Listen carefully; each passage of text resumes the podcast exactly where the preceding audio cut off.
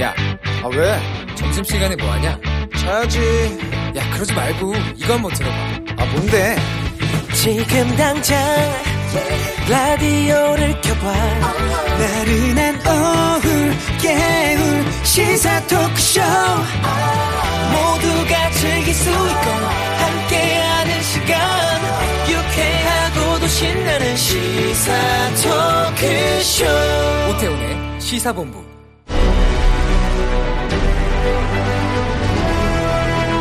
김철민의 본부 뉴스.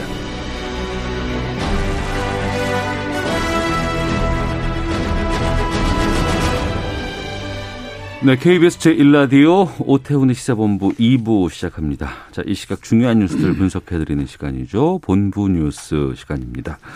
뉴스 핵심을 짚어주시는 분입니다. KBS 보도본부의 아이언민, 김철민 해설위원 나오셨습니다. 어서 오십시오. 네, 안녕하세요. 김철민입니다. 어, 안내 말씀을 좀 드려야 될 것 같은데 조금 전 12시 30분을 기해서 전북 정읍시 지역에 대설 경보 발효되어 있습니다. 아, 눈이 좀 많이 오는 것 같은데요. 안전 유의하시고 외출 가급적 피해서 좀 피해 사전에 좀 예방해 주시길 부탁드리겠습니다. 코로나19 상황 살펴보려고 하는데 오우 많이 늘었어요. 예, 오늘 621명 신규 확진자가 어, 나왔습니다. 너무 많이 늘었습니다. 예, 지금 38일 만에 600명대로 늘어난 겁니다. 예. 지금 우려했던 대로 설 연휴에 이제 가족 모임, 지인 간 모임이 이제 집단 감염으로 나타나기 시작했고 네. 또 사회적 거리두기가 지금 완화된 지 사흘째인데 네. 어, 이렇게 지금, 지금 갑자기 어제 100명 더 늘고 오늘 또 100명 더 늘고 인해서 이제 600명대로 늘어났는데 이 전문가들은 4차 유행 가능성도 있다 이렇게 지금 경고를 하고 있는 상황입니다. 1월 달에 그 얘기 나왔었거든요. 4차 예. 유행 곧 올 수 있다. 3, 예. 4월에 예. 대비해야 된다고 했는데 지금 예. 2월인데도 지금 이게 걱정이 되네요. 그렇죠. 이게 그렇게 생각할 수밖에 없는 게 지금 어제 말씀드렸던 충남 아산의 귀뚜라미 보일러 제조 공장에서 지금 누적 확진자가 115명 100명 넘었어요. 예, 넘었고요. 또 음. 오늘 아침 에는 남양주 진관 산업단지에 있는 한 공장에서 또 100명 넘게 확진자가 나왔습니다. 한 공장에서 한 100명이 공장에서요. 나왔다고요? 그 공- 공장 근로자 한 명이 서울에 와서 확진 판정을 받았는데 네. 그래서 이제 외국인 근로자거든요. 그래서 아. 그 그래서 그 이 공장이 좀 대부분 외국인 근로자들이 기숙사에서 합숙 생활을 하고 있었는데 네. 공장 직원들 150여 명을 전수 검사해 보니까 이 중에서 113명이 확진 판정을 받은 겁니다. 그래 갖고 지금 현재 이 그 진관 산업단지 내에 있는 입주업체 59개 1200명 대상으로 전수 검사를 벌이고 있는데 아마 네. 더 나올 가능성도 있고요. 어. 이 외에도 지금 부산, 세종, 그다음에 경북 청도, 경기도 고양 이런 데서 그 설 연휴에 5인 이상 그 집합 금지 방역 수칙을 어기고 네. 그 가족 모임을 했던 사람들 가운데서 확진자들이 계속 나오고 있어서요. 아, 이게 지금 이 설 연휴 후이 가족 모임이 이제 지역사회 집단 감염으로 이렇게 확산되는 그런 상황이 곳곳에서 벌어지고 있습니다. 네.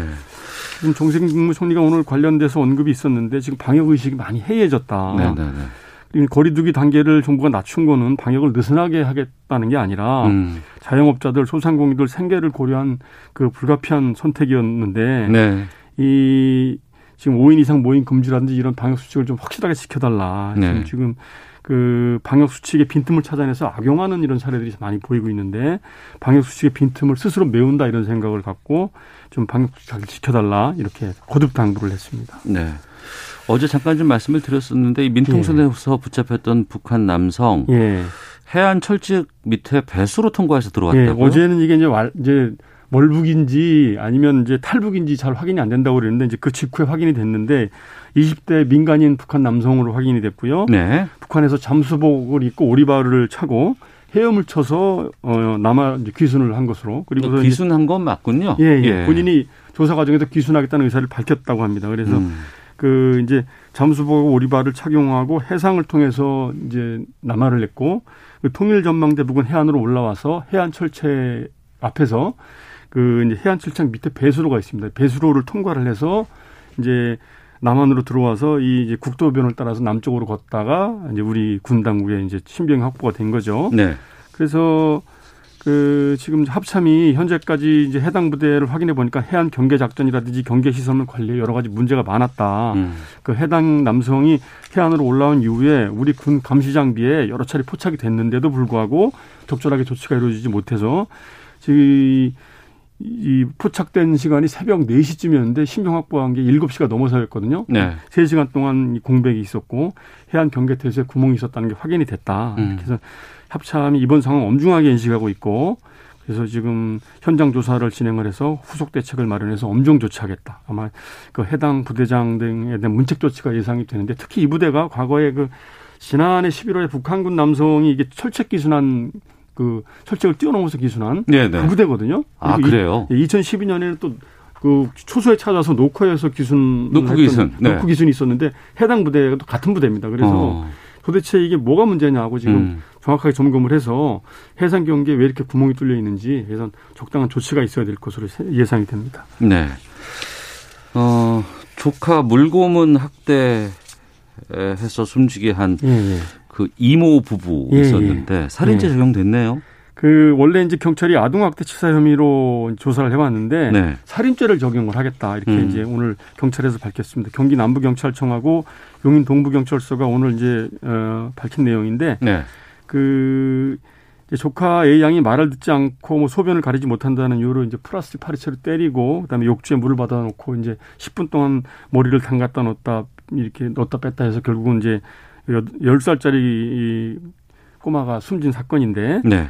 어, 이 경찰에 조사를 해보니까 지난해 12월부터 20여 차례 이상 인- 이런 폭행 같은 학대가 있었고 어. 또 추가로 두 차례 이상 물속에 머리를 집어넣는 물고문 학대가 있었다고 합니다. 네. 그래서 이 정도의 폭행이나 가혹행위는 성인들도 이 견디기 어려운 정도인데 네. 열 10살짜리 어린 아이에게 이렇게 하- 에, 가혹하게 학대를 했다는 거는 잘못될 가능성이 있다는 점을 알고서도 이렇게 어, 저지른 미필적 고의가 있다. 살인의 미필적 고의가 있다. 이렇게 판단을 해서 네. 그리고 이제 부검이가 또 부검을 해보니까 그 사인이 폭행과 가혹행위에 의한 쇼크사로 판정이 났습니다. 그래서 이런 점을 고려해 볼 때는 살인죄를 적용을 하는 게 맞, 맞겠다 싶어서 이제 그 살인죄를 적용해서 오늘 검찰에 송치를 했습니다. 네. 하나 더 보도록 하겠습니다. 앞으로 한 달간 경찰이 음주운전 일제 단속 들어간다고요? 예, 지금 거리두기 사회적 거리두기 단계가 완화되면서 한 시간 늘어났지 않습니까 영업. 시간이? 그래서 그 이제 영업 시간이 늘어나면서 음주운전이 늘어날 것으로 예상이 되기 때문에 경 이제 서울 경찰청이 오늘부터 다음 달 14일까지 한 달 동안 그 일제히 일제 음주운전 단속을 벌이겠다 이렇게 밝혔습니다. 그래서 음. 이제 지난 그 최근 그 음주 교통사고 오- 올해 일어난 음주 교통사고가 지금 200건이 넘는데 네. 이게 대부분 그 밤 영업 시간 음식점 영업 시간이 끝나는 9시 전후에서 많이 일어났다고 그래요. 어. 그래서 지금 1시간 늘어났기 때문에 10시 전후에 이제 음주 사고가 많이 일어날 걸로 보고 예. 그 매주 두번 음. 그 이제 교통 경찰대, 순찰대, 교통 기동대를 다 동원을 해서 그 모든 경찰서에서 동시에 일제 단속을 하겠다 이렇게 밝혔고요. 단속 대상은 비단 차량뿐만 아니라 오토바이, 자전거, 전동 킥보드 운전자까지 다 해당이 되고요. 네. 어, 뭐, 야간 일제 단속뿐만 아니라 아침에 숙취 운전, 낮 시간대 등산로나 이 한강 공원 이런 데서도 어. 다 음주 단속을 하겠다 이렇게 밝혔고요. 동승자가 있으면 동승자도 음주 방조 혐의로 어, 적극적으로 입건해서 조- 처벌을 하겠다 이렇게 밝혔습니다. 네. 뭐 한 달간 음주운전 일제 단속한다고 해서 조심하실 게 아니고 그렇죠. 음주운전은 아예 하면 안 되는. 거니까요. 네. 자, 본부 뉴스 KBS 보도본부의 김철민 해설위원과 함께 했습니다. 고맙습니다. 네, 고맙습니다.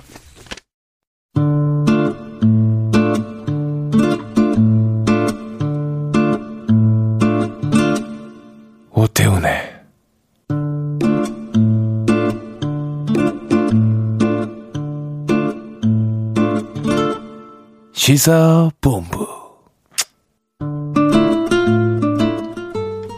네, 시사본부는 청취자 여러분들의 참여 기다리고 있습니다. 샵 9730으로 의견 보내주시면 소개해드리고요. 짧은 문자 50원, 긴 문자 100원, 어플리케이션 콩은 무료입니다. 팟캐스트와 콩, KBS 홈페이지를 통해서 시사본부 다시 들으실 수 있고 유튜브를 통해서도 생중계되고 있습니다. 일라디오 혹은 시사본부 이렇게 검색하시면 영상으로도 만나실 수 있습니다. 수요일 2부에는 전문성과 현장성이 살아있는 고품격 범죄 수사 토크를 지향하는 아는 경찰 시간이 있습니다. 김은배 전 서울경찰청 국제범죄수사팀장 나오셨습니다. 안녕하십니까? 안녕하십니까. 배상훈 전 서울경찰청 범죄심리 분석관 함께하십니다. 안녕하십니까? 안녕하세요. 예. 앞서서 본부 뉴스에서도 좀 다뤄봤습니다만 그 조카 물고문에서 숨지게 한 이모 부부 살인죄 적용하기로 했다고 발표 났네요. 예. 어. 어, 지금 상황에서는 원래는 아동학대 치사로 예, 예. 수사를 하다가 전체적인 상황을 봤을 때 특히 속발, 속발성 쇼크사, 음. 아, 그리고 폐에서 물이 나오지 않은 형태로 봤을 때는 그러니까 사고사, 익사이한 사고사가 아니라 네. 다른 형태의 죽음이다. 음. 그럼 다른 형태의 죽음이 뭐가 있을까? 라고 봤을 땐 결국은 살인밖에 없지 않을까. 반복적인 폭행이 예, 있었고 그렇죠. 반복적인 폭행 플러스 그로 인한 공포심 그리고 그것에 의한 쇼크 그럼 결- 그리고 그것을 그들이 인식하고 있었다. 예. 음. 그렇기 때문에 살인죄로 의율할 것으로 경찰은 판단한 것 같습니다. 네.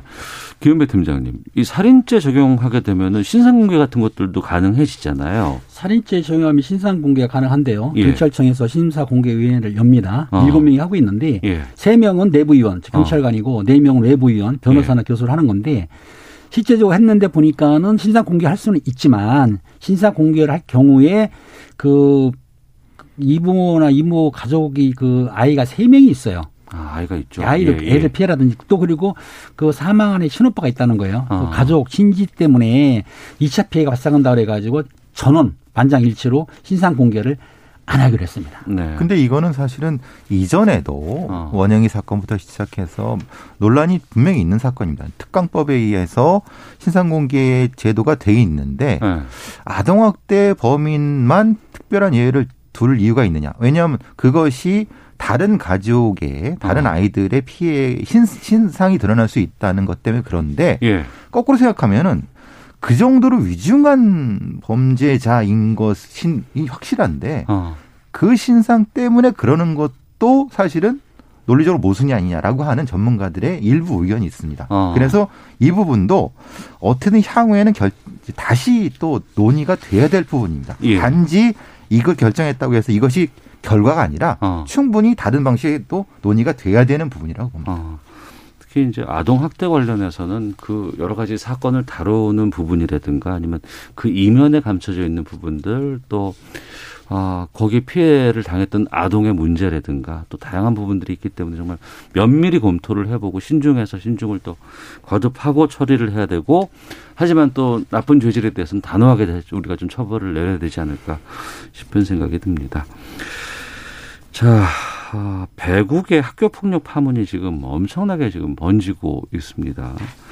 배성 교수님, 지금 와, 그 쌍둥이 이재영, 이다영 자매 학교 폭력 사건이 있었고 그 이후에 이제 추가 폭력 계속 지금 어, 배국에 번지고 있는데 지금 의혹이 상당히 많이 불어나고 있다면서요? 예.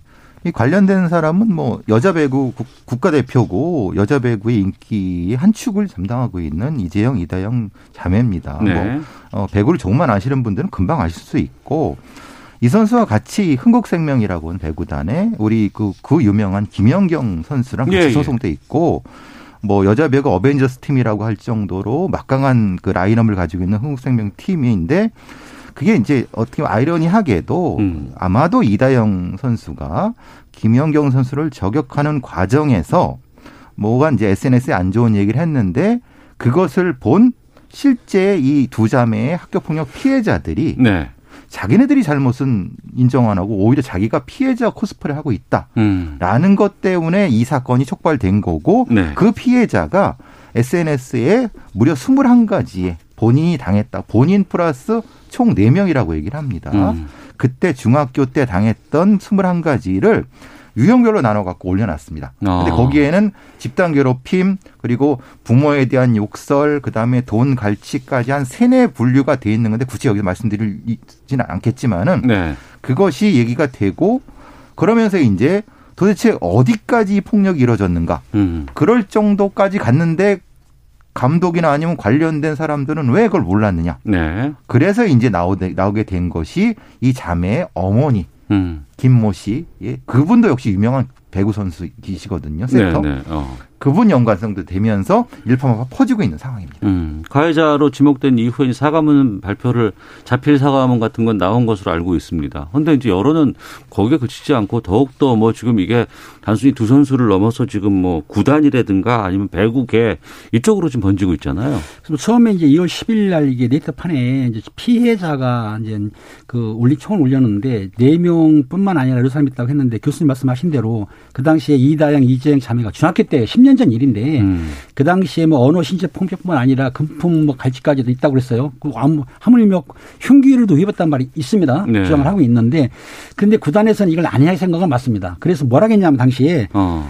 선수를 처벌하는 것보다는 선수를 보호하는 게 우선이라고 그렇게 발표를 했어요. 예. 그러니까 여론이 들끓은 거예요. 어. 그러다 보니까 추가로 폭로가 이어지니까 이다영이나 이재영 자매가 아마 사과문도 발표를 했습니다. 인스타그램에. 음. 그래도 이게 찾아들지 않는 거예요. 계속 음. 언론이 나빠지고 이 상황이 나빠지니까 할 수 없이 배구협회에서는 그 두 선수에 대해서 네네. 무제 무기한 출전 금지를 내렸죠. 어. 그리고 국가대표 자격도 박탈한 걸 알고 있습니다. 이렇게 예. 한 거예요. 어. 그러다 보니까 아까 말씀하신 대로 부모까지 그 음. 장한 어버이상을 받았다고 하는 데까지도 취소하는 상황이 이루어졌는데 네.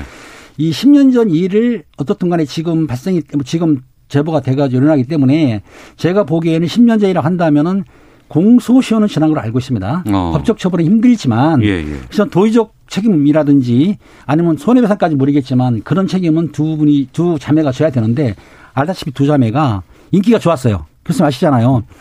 그 뭐 TV라든지 아니면 광고까지 찍은 정도였단 말이에요. 예, 예. 그런데 이런 옛날 10년 전에 학교 폭력으로 인해 가지고 한순간에 음. 그 인기와 자기들 직업과 이런 모든 게 한순간에 물거품이 돼버린 거죠. 근데 이제 제일 지금 의문되는 거는 예. 구단이나 협회에서 몰랐느냐. 아, 이전에 이런 일이 예, 예, 있었다는 예, 예. 것에 대해서 전혀 몰랐으니까. 그리고 구단의 어. 프로 선수 관리가 왜 이렇게 허술하냐. 예. 그렇지 않습니까? 이 여자 배구계의 큰 축인데 어. 이런 얘기가 SNS상에 나올 수도 있는 거고. 근데 왜 이렇게 선수 관리가 허술하고 그리고 아니한가? 예. 지금 뭐가 터지니까 지금 막기 급급하지 음. 근본적인 걸 뭘 선제적으로 한 거는 지금 아무- 아무것도 없는 겁니다. 네. 여론이 나빠지니까 하나 하고 여론이 나빠지니까 하나 하고 어. 계속 지금 이 상황. 그러니까 상황이 발생하면 거기에 따른 대처를 하는데 그 대처가 완벽하지 못하니 또 상황이 발생하고 상황이 전개되고 그럼 그때마다 그냥 미봉책이. 미봉책이 나올 수밖에 없다. 왜 그래야 되느냐? 어. 그러니까 스포츠계가 이렇게 욕을 먹는 것이 아니냐 그런 음. 안타까움이 있습니다. 그래서 2월 16일인가요? 16일인가에 그 배구 한국 배구 연맹에서 네. 학교 폭력이라든지 성폭력에 관계된 그러니까 가해자를 말하는 겁니다. 관계됐을 경우에는 그 체육계에서 영구 퇴출하겠다라고 네, 지금 네. 했거든요. 근데 네. 이 아마 이 이다영 이재영 자매 건은 소급 적용이 안 되니까 음. 여기는 해당이 안 되는 것 같아요. 그러니까 아. 적용이 안 되는 걸 소일크 외양간도 고치려고 하지만 좀 이상한 상황이 된 거고 예. 그 상황에서 어 그게 솔직히 그 대안이 되느냐? 음. 왜냐하면 우리가 이전에도 이런 건 많이 봤습니다. 무기한 출전 정기, 정지, 징계, 뭔가 근본적 대책 얘기를 했지만은 사실은 시간이 지나면 유야무야. 음. 우리가 많이 본 거 아닙니까? 네. 이제 대자뷰 대자뷰가 된다는 게 참 안타깝습니다. 이게 남자 배구에도 지금 이게 좀 번지고 있다면서요. 그렇습니다. 남자 백은 OK금융그룹의 송명근, 신경섭 선수가 이 학폭 문제가 휘말렸는데요. 네. 송 선수 같은 경우에는 뭐 고등학교 때인가 봐요. 음. 1학년 학생을 그 3학년이 불러서 네. 노래를 부르라고 했는데 안 불렀던 것 같아요. 그러니까 음. 2학년 했던 그 송 선수가 폭행을 했는데 불행하게도 남자의 중요한 그곳이 파열이 된 거예요. 어. 그래서 봉합수술을 했다는 겁니다. 예. 그러니까 이제 그거를 그 봉합수술을 했던 그 피해자는 지금까지도 트라우마에 시달리는데 음. 이런 거를 이대영 아 이거 이자매들 문제가 나오니까 또 폭로한 거예요. 네. 그리고 신경섭 선수 같은 경우에도 그 후배가 지각을 했는데 음. 지각했는데 아마 또 폭행을 한 것 같아요. 이런 네. 문제가 학창 시절에 10년 전 일이고 어릴 때 일이라 하지만은 피해 당한 사람은 잊지를 못했기 때문에 음. 이런 일이 발생하게 되면 또 계속해서 추가 폭로가 이어질 수도 있는 거죠. 네. 근데 지금 송 선수나 심 선수 같은 경우는 오케이 금융 프랜차이즈 스타라고 합니다. 어. 얼굴도 되게 잘생겼고. 네, 네. 그러면 똑같은 얘기가 되는 겁니다. 음. 아니 이런 프로 구단에서 그 정도도 확인 못했느냐? 네. 충분히 확인할 수 있는 건데 음. 터지고 나서야 부랴부랴 하다가 이 두 출전 정지하고 뭐 그러는데 이 너무나도 안타까운 상황이 반복되는 거예요 계속. 네. 청취자 의견들이 계속해서 들어오고 있는데 대부분 이런 상황인 것 같아요. 가윤하님, 학교 폭력은 어떠한 경우라도 용서해서는 안 됩니다. 저도 학교 폭력을 겪어본 적이 있습니다. 15년 넘게 안면마비를 지금도 겪고 있습니다. 당시에 가해자에게 내려진 처벌은 교내 봉사 정도였습니다. 학교 폭력에 대한 우리 사회 인식 수준이 이 정도였습니다. 5683님은 학교 폭력 단호하게 대처해야 합니다. 현재도 이루어지고 있는 학폭 가해자들이 이 사안을 보고 언젠간 나도 저렇게 될 수 있다는 걸 깨달아야 합니다라는 의견들을 보내주셨는데 과거에는 뭐 이런 일들이 비일비재했다고 칩시다. 그리고 특히 이제 운동하는 친구들 같은 경우에는 뭐 학교 합숙소라도 있고 뭐 이런 곳에서 알게 모르게 이런 것들이 있다곤 하더라도 지금은 여기에서 그런 얘기가 나올 수가 없는 상황 아니겠습니까? 그렇죠. 지금 이 상황이 더 논란이 되는 거는 우리의 엘리트 스포츠와 연관성이 있다는 겁니다. 네네. 그러니까 이다영, 이재영, 제명 같은 경우 대표적인 국대 선 국가 대표 선수이면서 오히려 이런 걸 알면서 지도자들이 방관하지 않았을까. 음. 그러니까 더더욱 이 자매들이 혹시 네.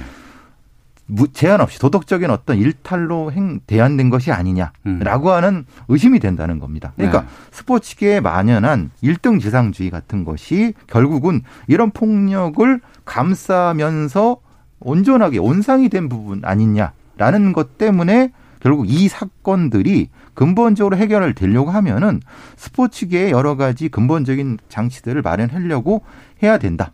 그래서 나온 것이 이제 어, 문체부에서 나온 게 스포츠 윤리센터를 정상화시키겠다. 네. 그것이 됐는데 사실 그것은 고 최숙현 선수 문제가 터졌던 사망했던 작년 8월의 문제입니다. 그렇죠. 예. 근데 지금- 다 있죠. 네. 예. 근데 지금 정상화 시킨다는 거예요. 어. 그러니까 그때는 부랴부랴 만들어 뒀는데 지금 조사권을 주고 뭐 하겠다는 거예요. 그럼 그동안 뭐 했다는 겁니까? 음. 이런 어떤 아니한 행정이 결국은 이런 폭력을 방관하고 오히려 부추기는 것이 아닌가라는 그런 생각이 든다는 겁니다. 그런데 문제는 운동 선수들 저도 운동을 했습니다. 예, 예. 했지만은 그 거의 위계 질서가 군대식이거든요. 우리 아. 선배들이 있기 때문에 시키는 대로 한단 말이에요. 예. 할수 없도 하기 때문에. 그렇기 때문에 그들들의 문화가 있는데 요거를 타파해야 되는데 지금 10년 전에도 그랬지만 지금도 그 명맥이 조금씩은 이어져 오기 때문에 음. 어떤 단체 특히 그 운동하는 사람들께서는 선후배가 강하기 때문에 네. 그거를 깨뜨리지 않는 한 이런 문제가 앞으로도 계속 지속되지 않을까 싶기도 해요. 네. 그러니까 그거의 기본이 승리지상주의라는 거죠. 어. 그러니까 성적만 내면 그 선수가 무슨 짓을 하건 다 용납해주는. 음. 그게 프로야구도 그렇고 다른 많은 프로 스포츠에서 그렇게 돼갖고 그들이 어떤 짓을 해도 용납해준다. 그러면 나중에 이 사람들이 프로 선수가 됐을 때 그 그들로부터 발생되는 문제들은 봉합하기 바쁜 상태였다는 거 아니겠습니까 지금? 네. 군대식 이런 얘기도 이제는 안 되는 게 안 되는. 군대에서도 이제 폭력이 없어졌고요. 말도 안 되는 거죠 사실. 그리고 이제 스포츠계의 어떤 승리 지상주의라고는 하지만 이런 뭐 선배들의 어떤 그런 강압이라든가 위계 이런 것들 예. 이게 과연 스포츠계만 있을까요? 다른 곳에서도 분명히 좀 있을 것 같습니다. 그렇게 해서 이제 먼저 있던 사람들의 어떤 그런 우세 이런 것들 어, 좀 제도적으로 좀 이걸 좀 없앨 수 있는 방안들이 있어야 될 것 같다 생각이 들기도 하는데. 학교 폭력 같은 경우에는 그 운동 선수 같은 경우에 코치나 감독들이 좀 더 학생들이 열심히 살펴야 되고요. 학교 당국에서도 네. 그냥 그 방관하는 게 아니고 수시로 점검해야 되고 또 음. 그리고 중요한 건 이겁니다. 수이 날짜를 아니면 일정을 정해가지고 우리 소원수리서라고 있지 않습니까? 소원수리? 네, 그런 거 예, 있지 않습니까? 왜냐하면 다 알 수가 없으니까. 어. 그러면 얼마든지 소원수리를 할 수 있게 기간별로 점검도 하지만 써낼 수 있는 상태에서 뭐 특별한 게 발견하게 되면 바로 시행할 수 있는 거. 그렇게 해야만이 조금 더 줄어들지 않을까 싶어요. 그러니까 스포츠 평론가이신 최동호 평론가께서는 그런 말씀을 하십니다. 외부적인 감시가 필요하다. 외부적인 감시. 왜냐하면 이게 다 선후배 관계로 연결돼 있기 때문에 음. 그렇죠. 누구 하나를 어떻게 보면 잘못한 걸 하다 보면 위까지 올라가니까 다 다시는 딱 내려온다. 네. 그러니까 개혁한다고 하지만 되지 않는다. 음. 그럼 외부적으로 어떤 시스템이 가입할 수 있는 것이 있어야 되지 않느냐라고 하는 것이 네. 좀 생각 있는 음. 그 평론가들의 말씀이신 거죠. 근데 네. 문제는 그렇게 했을 경우에 기존의 스포츠 스타들이 주로 이제 행정가들이 많이 되는데 그들이 용납할 거냐. 음. 이런 것들에 대한 것 도 우리 사회적으로 합의가 필요하다는 겁니다. 네. 우리가 딱 떠오르는 많은 스타들을 생각하고 지금 폭력을 생각했을 때, 아, 저 스타들이 저렇게 된, 된 어떤 기반에는 혹시 폭력이 있었나? 음. 이런 의심이 들지 않겠습니까? 네. 그런 것들을 사회적으로 해결할 수 있는 상황이 돼야 된다는 생각을 저는 해봅니다. 음. 8748님께서 스포츠계 많은 사람들이 스스로가 한때는 피해자였다가 이후에는 또 가해자가 되기 때문에 말하지 못하는 경우가 많을 겁니다. 한때는 피해자였다가 나중에 상황이 바뀌면 가해자로 돌변하는 거죠. 누군가가 단호하게 이 대물림을 끊어야 합니다라는 의견 주셨는데 공감하고요. 그런 것 같아요. 과거에는 이렇게 누군가를 괴롭히고 그런 정점에 있는 사람들을 미워하는 영화들도 많았고 뭐 주변 같은 경우 뭐 짱이다 어쨌다 뭐 이런 얘기들이 있었는데 이제는 이런 일들을 내가 저지르면 나중에 커서도 내가 원하고자 하는 자리에 가서도 나는 일을 할 수가 없다. 나는 이 사회로부터 격리될 것이다라는 두려움들이 있어야 이런 것들이 좀 끊어지지 않을까 생각이 됩니다. 1927님, 쌍둥이들 올림픽 출전 못하게 되니 올림픽을 걱정하는 기사가 나오더군요. 그러니까. 진짜 중요한 것이 무엇인지, 또 무엇이 우선인지 언론만 모르나 봅니다. 예, 그런 것 같습니다. 자, 아는 경찰, 아, 김은배 전 서울경찰청 국제범죄수사팀장, 배상훈 전 서울경찰청 범죄심리 분석관과 함께 하고 있는데요. 여기서 아, 헤드라인 뉴스 듣고 기상청 교통정보 다녀온 후에 다음 주제들 좀 살펴보는 시간 갖도록 하겠습니다. 경기 평택 산란계 농장 가금류가 고병원성 조류 인플루엔자 AI 확진 판정을 받았습니다. 이에 따라 국내 가금 농장과 체험 농원에서 발생한 고병원성 AI는 모두 96건으로 집계됐습니다. 홍남기 부총리는 이사 주택 공급 대책 중 약 25만 호에 달하는 신규 공공택지에 대해 구획 획정 등 세부 사항을 철저히 준비하면서 1분기를 시작으로 2분기까지 신속히 후보지 발표를 완료할 방침이라고 밝혔습니다. 지난해 긴 장마와 태풍으로 쌀 생산량이 감소하면서 정부 양곡 37만 톤 내외를 단계적으로 공급하기로 한 정부가 지난달에 이어 이달에도 공공 비축미 일부를 시장에 공급합니다. 학생이 원하는 수업을 수강 신청하고 정해진 학점을 이수하면 졸업 자격을 주는 고교 학점제가 내년부터 단계적으로 도입됩니다. 지난해 설 연휴보다 이번 설 연휴 기간 이동량이 20% 넘게 줄어든 것으로 나타났습니다. 하지만 설 당일 전국 이동량이 이달 평균 이동량보다 늘었고 지난 주말 비수도권 이동량도 증가했습니다. 지금까지 라디오 정보센터 조진주였습니다. 이어서 기상청의 송소진 씨입니다. 찬바람이 강하게 불고 있어서 지금 몸으로 느껴지는 체감 온도가 영하 10도 안팎까지 뚝 떨어져 있습니다. 오늘 예상한 낮 기온이 서울 영하 5도, 광주와 대구 영하 2도 등으로 어제보다 5도 안팎 낮겠고 찬바람 때문에 체감 추위는 더하겠습니다. 이 추위 때문에 충청 이남 서쪽 지역에는 눈이 오고 있습니다. 대설특보도 곳곳에 내려져 있고 내일 오전까지 전라도와 제주도 산지에는 최고 15cm, 충남 서해안 최고 10cm, 충청 내륙과 경남 서부 지역에도 1에서 5cm 정도의 눈이 더울 전망입니다. 그 밖의 지역은 대체로 맑겠지만 무척 건조하겠고요. 전국적으로 바람이 강하게 불겠습니다. 오늘 미세먼지 농도는 전국이 좋음 단계를 보이며 공기는 종일 깨끗하겠습니다. 현재 서울의 기온은 영하 6.6도입니다. 날씨 정보였습니다. 이어서 이 시각 교통 상황을 KBS 교통정보센터 임초희 씨가 전해드립니다. 네, 이 시각 교통정보입니다. 오늘 오전부터 교통량이 적은 편이었습니다. 수월한 곳이 많은데요. 전국의 고속도로 정체는 수도권 중심으로만 지금은 살펴지고요. 그마저도 심하지는 않습니다. 경부고속도로 서울 쪽은 양재 부근에서 반포, 반대 부산 쪽은 한남에서 서초까지 막히고요. 이후 수월하다가 금강에서 짧게 정체인데 옥천 4터널 부근에서 작업을 하고 있어서입니다. 경인고속도로 서울 쪽은 신월에서 1km 구간 지나기 어렵고요. 수도권 제일 순환고속도로는 양방향으로 송내를 중심으로만 차가 많습니다. 서울 시내는 올림픽대로 공항 방면 영동대교부터 사고가 있었던 반포대교까지 막히고요. 반대 잠실 쪽은 동호대교와 청담대교 사이 정체입니다. 강변북로 구리 쪽은 마포부, 마포대교부터 반포대교 사이만 밀리고 있습니다. KBS 교통정보센터였습니다.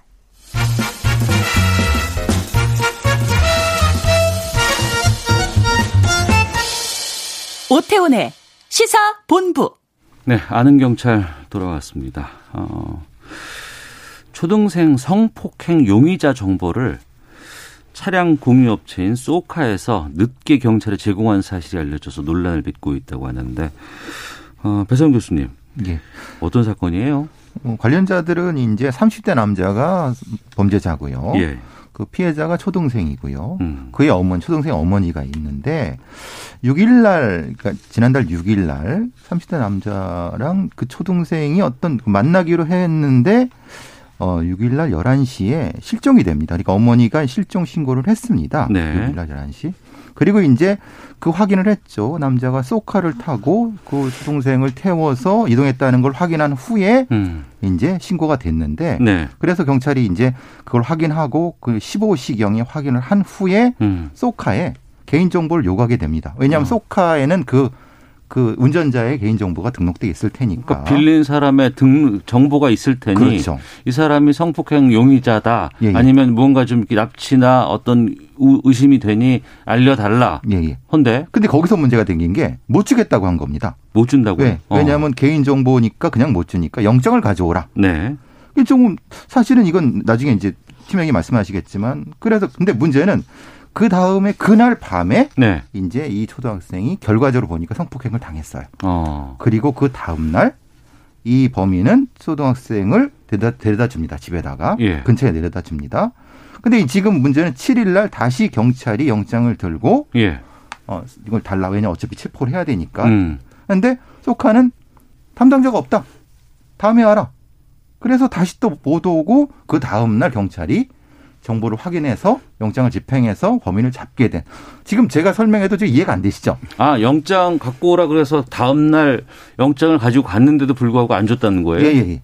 그러니까 그거는 팀장님 설명을 해 주셔야 돼. 저도 잘 이해가 안 되는 왜, 왜 이렇게 했는지. 정리를 해보자면요. 예, 예. 2월 6일 날 오전 11시경에 13세 초등학생이 채팅방에서 만났습니다. 수다방. 그 네. 남, 30대 남성이 차를 타고 사라졌어요. 소카 어. 차량입니다. 예. 그러니까 부모가 소카한테 가서 그 차량 인적사항을 달라. 그 어. 운전자를. 그랬더니 안 된다고 했어요. 예. 그 경찰에 신고를 했는데 아, 경찰이 부모가 먼저 요청을 예, 했는데 그렇죠. 안 된다고 예, 해서 경찰이 6시 반경에 소카에 정보 제공 요청을 했습니다. 네. 그러니까 인적 사항을 달라. 왜냐하면 그 남자를 추적해야 되니까. 그런데 말씀드린 대로 잠깐만요. 그러면은 6시 반에 경찰이 요청을 했다는 건 그때는 이 남자가 그 차를 빌리고 있을 때인가요? 빌리고 차를 갖고 갔죠. 갔죠. 간 거예요. 이거 차를 그건 공유업체이기 때문에. 예. 차량 공유업체이기 차를 때문에. 갖다 그러니까 그 인적 그러니까 차를 빌리려면 인적사항을 대달했으니까 네네네. 어. 인적사항을 확인하기 위해서 정보 요청을 했는데 담당자가 뭐라고 했냐면 영장을 갖고 오라고 했습니다. 음. 이거 잘못된 거예요. 왜냐하면 지금 우리 같은 경우에 정보 인적사항 요청하는 거는 기관장의 공문 가지고 가능합니다. 네. 쉽게 얘기해서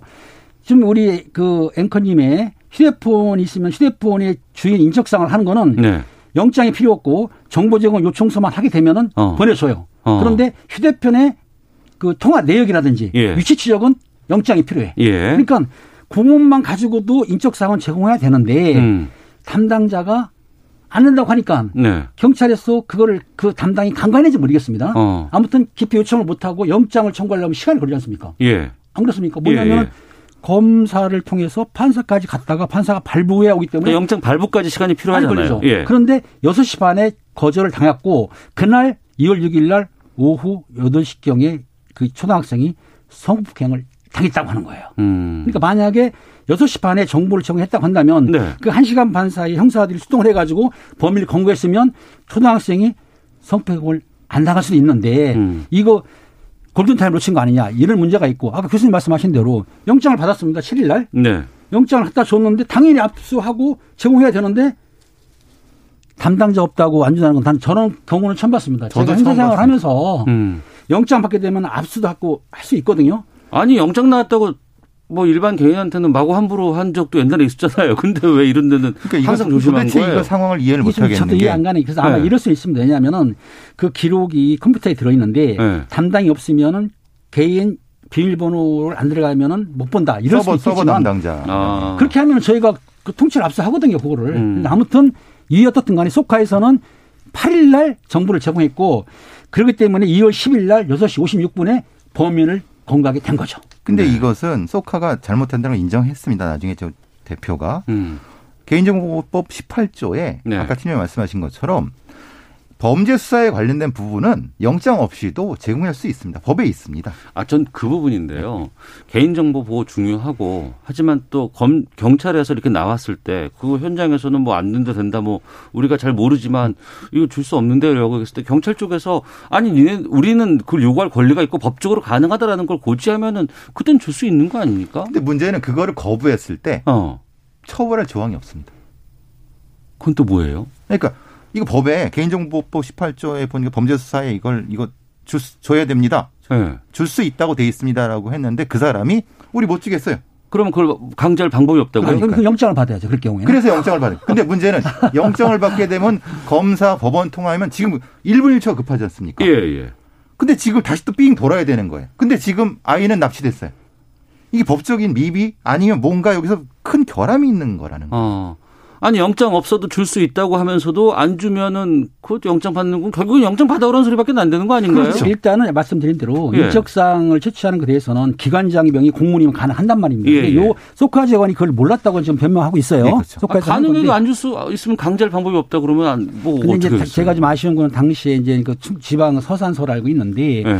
담당 형사가 좀 강력하게 그러니까요. 그, 그 조문을 들이대고 어. 공문 갖다 미리 잃었어야 되는데 영장을 얘기하니까 아, 그 안 되는가 보다 싶어서 영장을 발부받는 시간이 걸린 거죠. 저는 도대체 그건 이해를 못합니다. 그건 업무를 숙지 못한다는 거잖아요. 그러니까 가해자는 지금 잡힌 거죠. 예. 예, 그래서 검거됐습니다. 예. 왜, 왜 잡히게 됐냐면 범행이 일어난 데가 이 주거지입니다. 예, 예. 이 범인의 주거지예요. 그러니까 어. 소카의 차를 가지고 애 태우고 집에 그 집에 바로 간간을 바로 옆에 주차해 놓고 좀 애를. 끌고 예, 가서 강간을 한 거예요. 그러니까 이 주소지만 알았으면 바로 잡을 수 있었는데 집어서 이틀 걸렸기 때문에 이미 뭐 범죄는 끝나고 난 다음 이게 너무나도 억울하고 안타까운 사연인 거죠.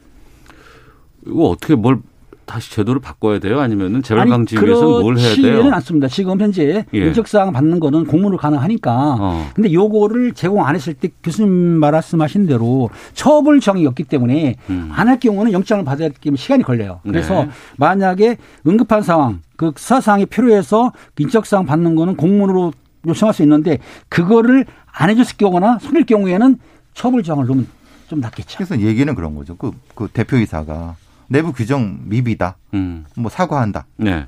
그렇게 얘기했지만은 어떻게 뭘 완수하겠다는 것은 얘기하지 않는 거죠. 음. 왜? 개인의 피해가 이렇게 했을 때는 배짱을 튕기면서 아마도 여러 가지 힘이 있는 기관에서 들이밀면은 아마 이건 금방 해줬을 겁니다. 네. 이렇게 너무 좀 뭐라고 하나 너무 약자에 대해서 개인 정보를 가지고 있는 공유업체가 너무 갑질을 하는 거 아니냐 이런 음. 판단도 든다는 겁니다. 아, 참. 이제 이런 뉴스를 저희가 많이 전해드리는 이유는 들으면 화가 많이 납니다. 화도 나고 막 분노도 되고 합니다만 또 이런 것들이 많이 알려져야 그 다음에 혹시라도 이런 일이 또 벌어졌을 경우에 이걸 우리가 알고 있으면은 이렇게 행동하지 않을 거 아니에요. 그렇죠. 예. 그런 부분 좀 말씀을 드리겠고요. 하나만 더 보고 마치도록 하겠습니다. 정당방위 개념에 대한 경찰과 검찰의 주목할 만한 판단이 나왔다고 하는데 우리나라는 정당방위 상당히 소극적으로 본다는 얘기 많이 들었거든요. 김현배 팀장님 어떤 겁니까? 지난해 7월 19일 발생한 건데요. 지난해 부산, 예, 사건이에요? 지난해입니다. 7월, 7월 19일 발생 사건인데 그 부산 남구의 그 야산에서 그 남 여성을 30대 남자가 강간을 하려고 하다가 그 키스 아 미안 해 입맞춤을 했는데 네. 여성이 반항을 하면서 음. 그 혀를 3cm를 잘랐어요. 물어서 깨물어서요. 이 깨물어 잘랐습니다. 어. 그러니까 중상해죠. 예. 그러니까 남성은 강간치상하고 강금죄로 구속을 시켰지만 예. 이 남성이 고소를 한 거예요. 내가 피해 중상해 당했다. 어. 고소를 했어요. 예. 그래서 그거를 이제 검찰에 경찰이 봤는데 경찰에서는 이거 가행방이지만은 이 야간이고 또 공포 당황 이럴 때는 면제할 수 있거든요. 네. 그리고 검찰에서는 이거를 지금 말씀 정당 방위로 본 거예요. 그러니까 어. 과잉 방위는 위법하지만은 면제해 주는 거고 예. 정당 방위는 위법하지가 않은 거죠. 어. 정당한 행동을 했다는 거예요. 예, 예. 이렇기 때문에 여성은 불기소 처분한 거죠. 음, 그러니까 이제 이 범인이 좀 황당하고 너무 좀 뭐라고 하나. 그러니까 성폭행 미수범인데 예. 자기가 이렇게 고소를 해요? 당했다고 어. 기- 지구대로 간 겁니다. 자기가. 아, 대단하네. 그러니까요. 예. 내가 당했으니까 오히려 이게 너무 저도 너무 어처구니 없는 아, 범인 같아요. 이런 경우에는 예. 제가 간간 제가 치상이라 말씀드렸는데 그 가해자가 실제적으로 성폭행을 자기는 안 했다고 본 거예요. 하지만 어. 성폭행 목적으로 상처를 입히면은 기수가 돼요. 네. 강간 치상이 되거든요. 음. 이거 착각했던 것 같기도 있어요. 그래서 어. 경찰 검찰은 추적을 해본 거죠. 네. 그 당시에 이 범인이 무슨 물품을 샀으며 음. 그렇죠. 이동을 어떻게 했으며 했더니 이 범인이 콘돔도 사고 네. 술도 사고 그랬다는 거예요. 그러니까 어. 자기가 그걸 안 했으면 그걸 살 이유가 없지 않습니까? 예, 예. 그러니까 바로 걸린 건데 음. 문제는 여기 핵심은 경찰의 판단과 검찰의 판단이 이전의 해석과는 달리 네. 달리 정당방위를 폭넓게 인정했는데 어. 경찰의 입장은 아까 말씀 21조 3항에 네. 과잉 방위 쪽으로 한 건데 검찰은 한 단계 더 나간 거죠. 네. 정당방위 21조 1항으로 가서 음. 이것은 잘못된 게 없다. 네. 여성은. 그래서 불기소 처분을 내렸기 때문에 상당히 진일보된 수사사법기관의 판단이 아니냐라고 하는 겁니다. 과거에 이거를 처벌한 경우가 있었다면서요. 그렇지만 1964년도에 9월에 그 18세 최모 씨가 똑같은 경우에요. 남성이 성폭행 하려는 거를 1.9cm 혀를 잘랐어요. 네. 그런데 그 남성이 또 고소를 했습니다. 그런데 법원에서 징역, 징역 10월에 집행유예 2년을 선고한 거예요. 어. 그 남자는 강간치상죄로 기소했냐면 안 했습니다. 피해자는 오히려 기소를 해버리고 그렇죠. 그러니까 성폭행 시도했던 사람은 기소도 안 하고 그 그렇죠. 당시에는 네. 그러니까 그 내용이 뭐냐면은 그 여성이 이성에 대한 호기심도 있었고 그 남성을 그렇게 만난 것에 도의적 책임이 있다고 그래가지고 그렇게 재판을 그렇죠. 했는데 네. 지금하고는 좀 동떨어진 재판이죠. 그러니까 이제는 경찰은 뭐 과잉방이지만 불기소. 네. 그리고 검찰은 더 나아가 정당방위. 그렇죠. 이렇게 가는 게 바람직한 거 아닌가요? 당연한 거죠. 이건 당연히 겁니다. 그랬어야 예. 되는 건데 60년, 64년의 이 범죄는 그때는 음. 완전히 거꾸로 했던 거죠. 네. 그리고 우리의 법원에서도 성인지 감수성 문제, 성범죄 문제는 이렇게 지금 보고 있다는 거, 음. 진일보하게 보고 있다는 거죠. 네. 그 과잉방위와 정당방위를 가르는 건 어떤 차이가 있을 거예요? 간단히 생각하면 됩니다. 예.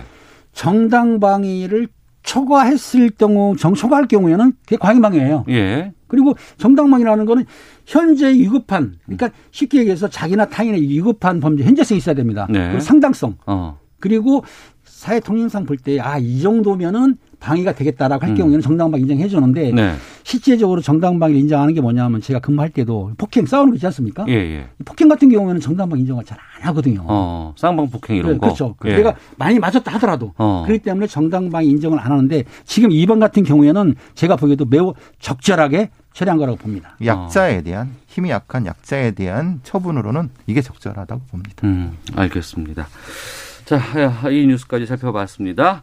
배상훈 전 서울경찰청 범죄심리 분석관, 김은배 전 서울경찰청 국제범죄수사팀장과 함께한 아는 경찰 마치도록 하겠습니다. 두 분 오늘 말씀 고맙습니다. 감사합니다. 감사합니다. 오태훈의 시사본부는 여러분의 소중한 의견을 기다립니다. 짧은 문자 50원, 긴 문자 100원의 정보 이용료가 되는 샵 9730, 우물정 9730번으로 문자 보내주십시오. KBS 라디오 앱 콩은 무료입니다. KBS 라디오 오태훈의 시사본부. 지금 여러분은 대한민국 라디오 유일의 점심 시사 프로그램을 듣고 계십니다. 네, 1시 42분 50초 지나고 있습니다. 어, 민주화운동의 큰 별이라 불리는 백기환 선생이 작고한 가운데 또 이분의 생전 행적에 대해 많은 관심이 쏠리고 있습니다. 그리고 오늘 오전에 어, 빈소 종로구 서울대병원 장례식장에 문재인 대통령이 직접 조문을 했다는 뉴스도 어, 들어와 있는 상황이고요. 오늘 뉴스 소다에서 대한민국 민주주의의 산 증인이었던 백기환 소장 추억해 보도록 하겠습니다. KBS 제일 라디오 시사의 진행자 김성환 시사평론가와 함께합니다. 어서 오세요. 네, 안녕하세요. 예. 어, 놀랬어요. 연락 보고 듣고. 저 예. 백현 선생이 거구잖아요. 예, 예. 목소리도 아주 우렁차신 분이고요. 예. 연설 아마 들으신 분들은 아실 것 같은데 음. 어, 거의 이렇게 바싹 마른 그러니까 살이. 너무 빠지셨어요. 네. 예. 그래서 마지막으로 돌아가신 게 너무 안타깝습니다. 예. 어떻게 기억하고 계십니까? 어, 어떤 모습 가장 먼저 떠오르세요? 아마 80년대, 90년대 대학 시절을 보냈던 분들은 백현 선생 모습을 도포자랑 막 휘날리면서 머리 이렇게 부스스하게 하고 다니시면서 연설하셨던 모습으로 KBS 앞에서도 많은 이야기를 해 주셨어요. 네. 어, 그리고 뭐 집회도 많이 해 주셨고 뭐 여러 가지 말씀도 해 주셨고 우리 사회의 갈등의 현장 그리고 약자들이 특히 어, 사회에 뭔가 호소하려고 할 때 그 맨 앞에 선두에 서셨, 서셨던 분이니까요. 네. 어, 그런 분으로 많은 분들이 아마 기억하시리라고 생각하고요. 근데 백 선생은 한마디로 사실은 좀 규정하기가 어려운 분입니다. 음. 어, 전 뭐 대충 알고는 있었지만 저도 좀 궁금했어요. 그래서 네. 위키백과를 한번 오늘 찾아 들어가 봤어요. 그랬더니 이렇게 써 있더라고요. 시문학가 겸 소설가이고 음. 시민사회운동가, 통일운동가로 정치인이자 작가. 네. 직업이 몇 개인지 모르겠습니다. 음. 이- 한 기사에는 또 이렇게 표현이 돼 있던데요. 독재 정권과 싸운 투사이자 한국 민주 민족 민주운동의 큰 어른이었다. 네. 그러니까 그만큼 많은 일들을 하셨다고 볼 수 있는데요. 음. 저는 한 단어로 규정하자면 이 시대의 마지막 혁명가가 아닌가 싶습니다. 네. 생을 다할 때까지 중대재해기업 처분법 개정을 요구한 힘없는 자의 편에 늘 서 있던 분이었습니다. 예. 선생께서 그 민주운동에 투신하게 된 어떤 계기 같은 것들이 좀 있었다면서요? 어, 인생 자체가 사실은 그렇다 이렇게 말씀드려도 과언이 아닌데요. 어. 1933년 황해도 은율에서 태어났습니다. 사남 이녀 중에 넷째였는데요. 해방한 뒤에 1946년에 어머니와 큰형 누나를 북한에 두고 아버지를 따라 서울을 내려왔습니다. 해방 이후 분단이 되면서 졸제 이상가족 신세가 됐는데요. 음. 이 갈라진 집안을 잇겠다는 일념으로 통일운동을 시작했다고 합니다. 또 조부 백태주 선생의 영향도 많이 받은 것으로 알려져 있는데요. 일제시대 독립군의 군자금을 지원했다가 일본 경찰에 붙잡혀서 고문을 받다가 옥사를 했어요. 할아버지께서? 예, 할아버지가요. 1948년 이제 서울에 와 있을 때였는데요. 백 선생의 아버지가 어딜 좀 가자. 네. 그러면서 손을 잡아 끌었다 그래요. 그때 백 선생이 그랬다고 합니다. 아니 아버지가 가자고 해서 이상 가족이 됐고 지금 서울에 와 있는데 음. 나 따라가기 싫다 이렇게 얘기를 했는데 그래도 가자 그러면서 데리고 갔대요. 예. 어, 따라가니까 백번 김구 선생 집이었다고 합니다. 아. 이 김구 선생이 일제 감옥에서 탈옥한 뒤에 네. 백, 백 선생 조부 집에 숨어 지냈던 일이 있었다 그래요. 음. 이 조부는 그때 한 보름 정도 숨어 있었던 것 같은데요. 소를 잡아서 아침 저녁으로 구워드렸다고 합니다. 어. 그 정도로 아주 지극정성으로 모셨다는데요. 예. 그 일화를 그 김구 선생이 기억하고 어 아주 총명한 그 눈빛을 가지고 있다. 음. 이렇게 백기환 선생한테 얘기를 해줬다고 하고요. 그때 이제 우리가 많이 알고 있는 답설 야중거 이 서산대사의 유명한 선시고 김구 선생이 굉장히 좋아했다고 하는 이 시의 휘, 시를 휘호로 써줬다고 합니다. 네. 이후에 뭐 중학교 학비도 내가 대주겠다 이런 말도 했다고 하는데요. 음. 근데 백 선생 학력은 초등학교 4학년이 전부였습니다. 이 독학을 했는데 네. 이 천재기가 좀 있으셨던 것 같은데 영어 사전을 통째로 외웠다고 하고요. 시와 소설 등 문학 작품을 줄줄이 읽었다고 하고 음. 해외 유학 장려회라는 곳이 있었는데 첫 수혜자로 해외 유학을 가라 이렇게 권유를 받기도 했는데 유학 갔다 오셨어요? 아니요 못 갔는데요. 그 어. 안간 이유가 조국을 혼자 두고 아 조국을 두고 혼자 유학을 갈 수 없다 그러면서 거절을 했답니다. 어. 1952년 무렵부터 문맹 퇴- 퇴치를 위해서 야학 운동에 또 뛰어들기도 했었습니다. 네. 수차례 투옥당했고 또 모진 고문도 있었고 그 시 진술 거부라는 시 있거든요. 그 네. 부분들 보면 그런 내용들 많이 담겨 있어요. 아 이게 몇 번을 투옥 을 하셨는지 제가 일일이 세기도 좀 어려운데요. 예. 어, 1960년 4.19 혁명에 동참하면서 그때부터 본격적으로 반독재 민주화 투쟁, 통일운동을 시작하게 되는데요. 이 64년에는 한일협정에 반대하면서 함석헌 선생, 네. 그리고 장준하 선생 등과 함께 반일 투쟁에 나섰다가 투옥이 됐고요. 음. 66년엔 박정희 유신 독재에 반대하면서 반독재 운동을 하기 시작했고요. 네. 74년에는 유신 철폐를 외치면서 유신 헌법 개헌 청원 100만인 서명 운동을 주도하다가 긴급 조치 1호 위반 혐의를 받고 장준하 선생과 함께 구속이 됐어요. 네. 이후 장준하 선생과 의형제를 맺을 정도로 아주 가깝게 지냈다고 하고요. 1979년에는 그 유명한 YWC의 위장 결혼 사건을 주도했다가 보안사에 끌려가 고문을 당했는데 집회를 막으니까 이제 결혼식을 그쵸. 하면서 이제 하는 것처럼 해서 예. 집회를 연거 아니겠어요? 당시 신군부가 이 간선제, 대통령을 어. 간선제로 뽑는, 뽑는 이런 걸 시도했는데 직선제로 해야 된다. 이렇게 요구하는 집회를 열려고 했는데 못하게 하니까 결혼식을 연다고 해서 그 집회를 열었다가 이제 어, 붙잡혀 간 겁니다. 네. 이때 10시간 모진 고문을 받다가 정신을 잃기도 했는데요. 당시 얼마나 심하게 고문을 당했는지 다리가 꺾여서 움직이질 않으니까 두 팔로 기어서 화장실을 갔을 정도였다고 합니다. 네. 이때 후, 고문 후유증은 뭐 평생을 가면서 백 선생을 괴롭히기도 했고요. 어, 1985년도 가택연금을 당한 후에는 민주통일 민중운동연합을 창립하기도 했고요. 노동자 음. 투쟁을 또 지원했고 음, 이듬해 권인숙 부천 선거문 진상 폭로 대회를 주도한 혐의로 체포가 돼서 또 한 번 옥고를 치르기도 했습니다. 네. 형집행정지에서 정지로 감옥에서 나오자마자 또 87년 6월 항쟁에 참여하기도 했었고요. 예. 백규환 선생 하면은 아무래도 니무리한 행진곡 뭐 빼놓을 수 없겠죠. 그렇죠. 네. 예. 1979년 이제 그 보안사 서빙고 분실에 끌려가서 고문을 받, 다가 정신을 잃고 깨어났을 때 네. 그때 맷비날이라고 하는 음. 그러니까 뇌 아, 아래 시옷이 들어가 있는 건데요. 예, 예. 이때 이 시를 지었어요. 음. 어, 이 맷비날이라고 하는 말은 비날이라는 것은 우리가 빈다는 뜻이에요. 네. 그러니까 돈을 어, 손을 모아서 음. 어, 빈다. 네. 근데 매시 우리 강산이거든요. 네, 네. 우리 강산을 위한 기원 뭐 음. 이런 의미의 시입니다. 네. 이 이물양증곡 말씀하셨으니까 가사하고 비교할 수 있게 제가 시를 좀 읽어드릴게요. 중간에 예. 굉장히 긴 시인데요. 음. 사랑도 명예도 이름도 남김없이 한평생 나아가져던 뜨거운 맹세 싸움은 용감했어도 깃발은 찢어져 세월은 흘러가도 굽이치는 강물은 난다. 네. 버셔 새날이 올 때까지 흔들리지 말라. 갈 때마저 일어나 소리치는 끝없는 함성. 음. 일어나라 일어나라. 소리치는 피 맺힌 함성. 앞서서 나가니 산자여 따르라 산자여 따르라. 아. 거의 비슷하죠. 원시고요 이게. 네 이게 예. 원시고요. 황석영 작가가 시를 개사를 했고요. 이 음. 시의 일부분을 따와서 음. 광주 지역 문화운동가인 김정률 씨가 작곡을 했습니다. 네. 예, 1982년도에 영원 결혼식 때 그때 음. 처음으로 불렸고요. 이후에 민주화 운동의 상징곡이 됐는데 이 대학 다니실 때 대학가에 불법 테이프 많이 돌아다녔잖아요. 예, 예. 당시에 민중가요를 민중가요 모음집 이런 거 많이 있었죠. 테이프. 그 시중에서 판매되는 건 아니었거든요. 예. 대학생들이 열심히 복사를 해가지고 음. 그 테이프 안에 많은 민중가요를 넣었을 때 아마 제일 으뜸으로 많이 들어갔던 게 이물이 위한 행진곡이었을 거예요. 그 네. 민주화 운동의 상징곡처럼 됐는데 음. 이 정작 5.18 기념식에서는 재창이 안 됐었잖아요. 네. 이명박 정권 출범 2년 차인 2009년에 음. 국가보훈처에서 북한 영화에 등장한 노래다 이런 사실 말도 안 되는 이유를 들어서 재창을 하지 않아서 굉장히 논란이 됐었죠. 지금은 이제 하고 있지만. 예.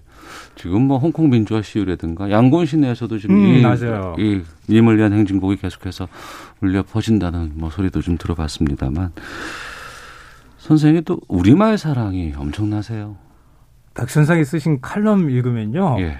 솔직히 저도 무슨 의미인지 잘 모르겠어요. 음. 순 우리말을 너무 많이 사용하셔가지고요. 네. 그 정도로 우리말을 지극히 사랑하신 분이었는데요. 아까 작가라는 표현 제가 썼었잖아요. 혹시 달동네라는 말 알죠? 예. 그거 처음 만드신 백현 분이요 선생께서 만드시는 거고. 예, 새내기, 목고지, 동아리. 예, 예. 이거 다 백 선생이 만드시는 말이고요. 아. 어, 장상권매 이야기 백 선생이 예. 글이었는데요. 황석영 어, 작가가 쓴 장길산 음. 그 서두를 장식한 게 바로 그겁니다. 그리고 젊은 날 이제 때는 왔다 백두산 천지 아 나에게도 뭐 이런 시집을 썼고요. 산문집도 뭐 자주고름 입에 물고 옥색 치마 휘날리며 등등해서 굉장히 많고 음. 어뭐 따끔한 한몫은 버선발 이야기 등 수많은 뭐 저서와 칼럼을 남기기도 했습니다.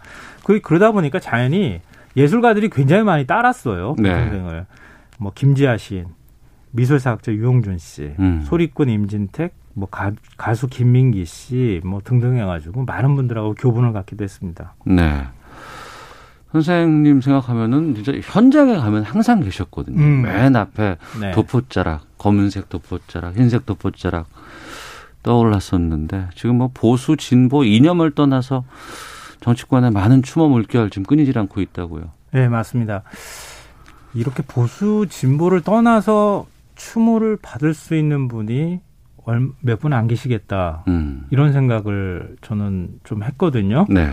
왜냐하면 굉장히 진영 간의 갈등도 좀 심해지기도 했고, 어, 이렇게 큰 어른이라고 할 만한 분이 어, 이젠 그렇게 많지 않은 거 아닌가 하는 음. 안타까움도 사실 드는데요. 네. 앞서 문재인 대통령이 빈소 어, 차렸다고 말씀하셨잖아요. 예, 예. 어, 빈소를 차려서 술 한 잔 올리고 싶다 이렇게 말한 뒤에 음. 어, 절을 했다고 하고요. 유족을 위로하면서 과거 집회 현장에서 만났던 일화를 소개하면서 네. 세상 모든 일은 후배들한테 맡기고 음. 훨훨 자유롭게 날아가셨으면 좋겠다 이런 말을 전했다고 합니다. 네. 이낙연 민주당 대표는 그 치열했던 삶을 삶은 이물리한 행진곡과 함께 영원히 기억될 것이다 이런 말을 했, 하기도 했고요. 음. 어, 김은혜 국민의힘 대변인이 또 입장을 내놨는데요. 지금 우리가 누리고 있는 평등한 세상 또한 고인의 덕분이라 해도 아, 과언이 아닐 것이다. 라면서 네. 애도를 표하기도 했고 특히 정의당 입장에서 백 선생은 각별할 수밖에 없거든요. 예. 이 87년 대선에 출마했잖아요. 네네. 백현 선생이 8번.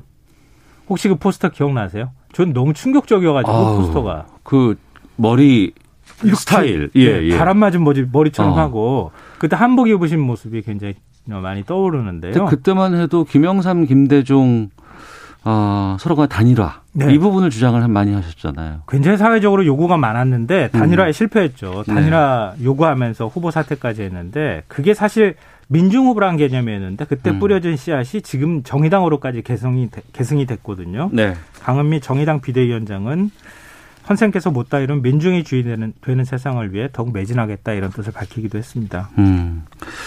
백변 선생 어떤 정신을 기억해야 할지 참 3253님께서 대략적으로만 알고 있었는데 자세한 일딱이 잘 들었습니다. 삼가 백 선생님의 명복을 빕니다. 라는 의견도 보내주셨습니다.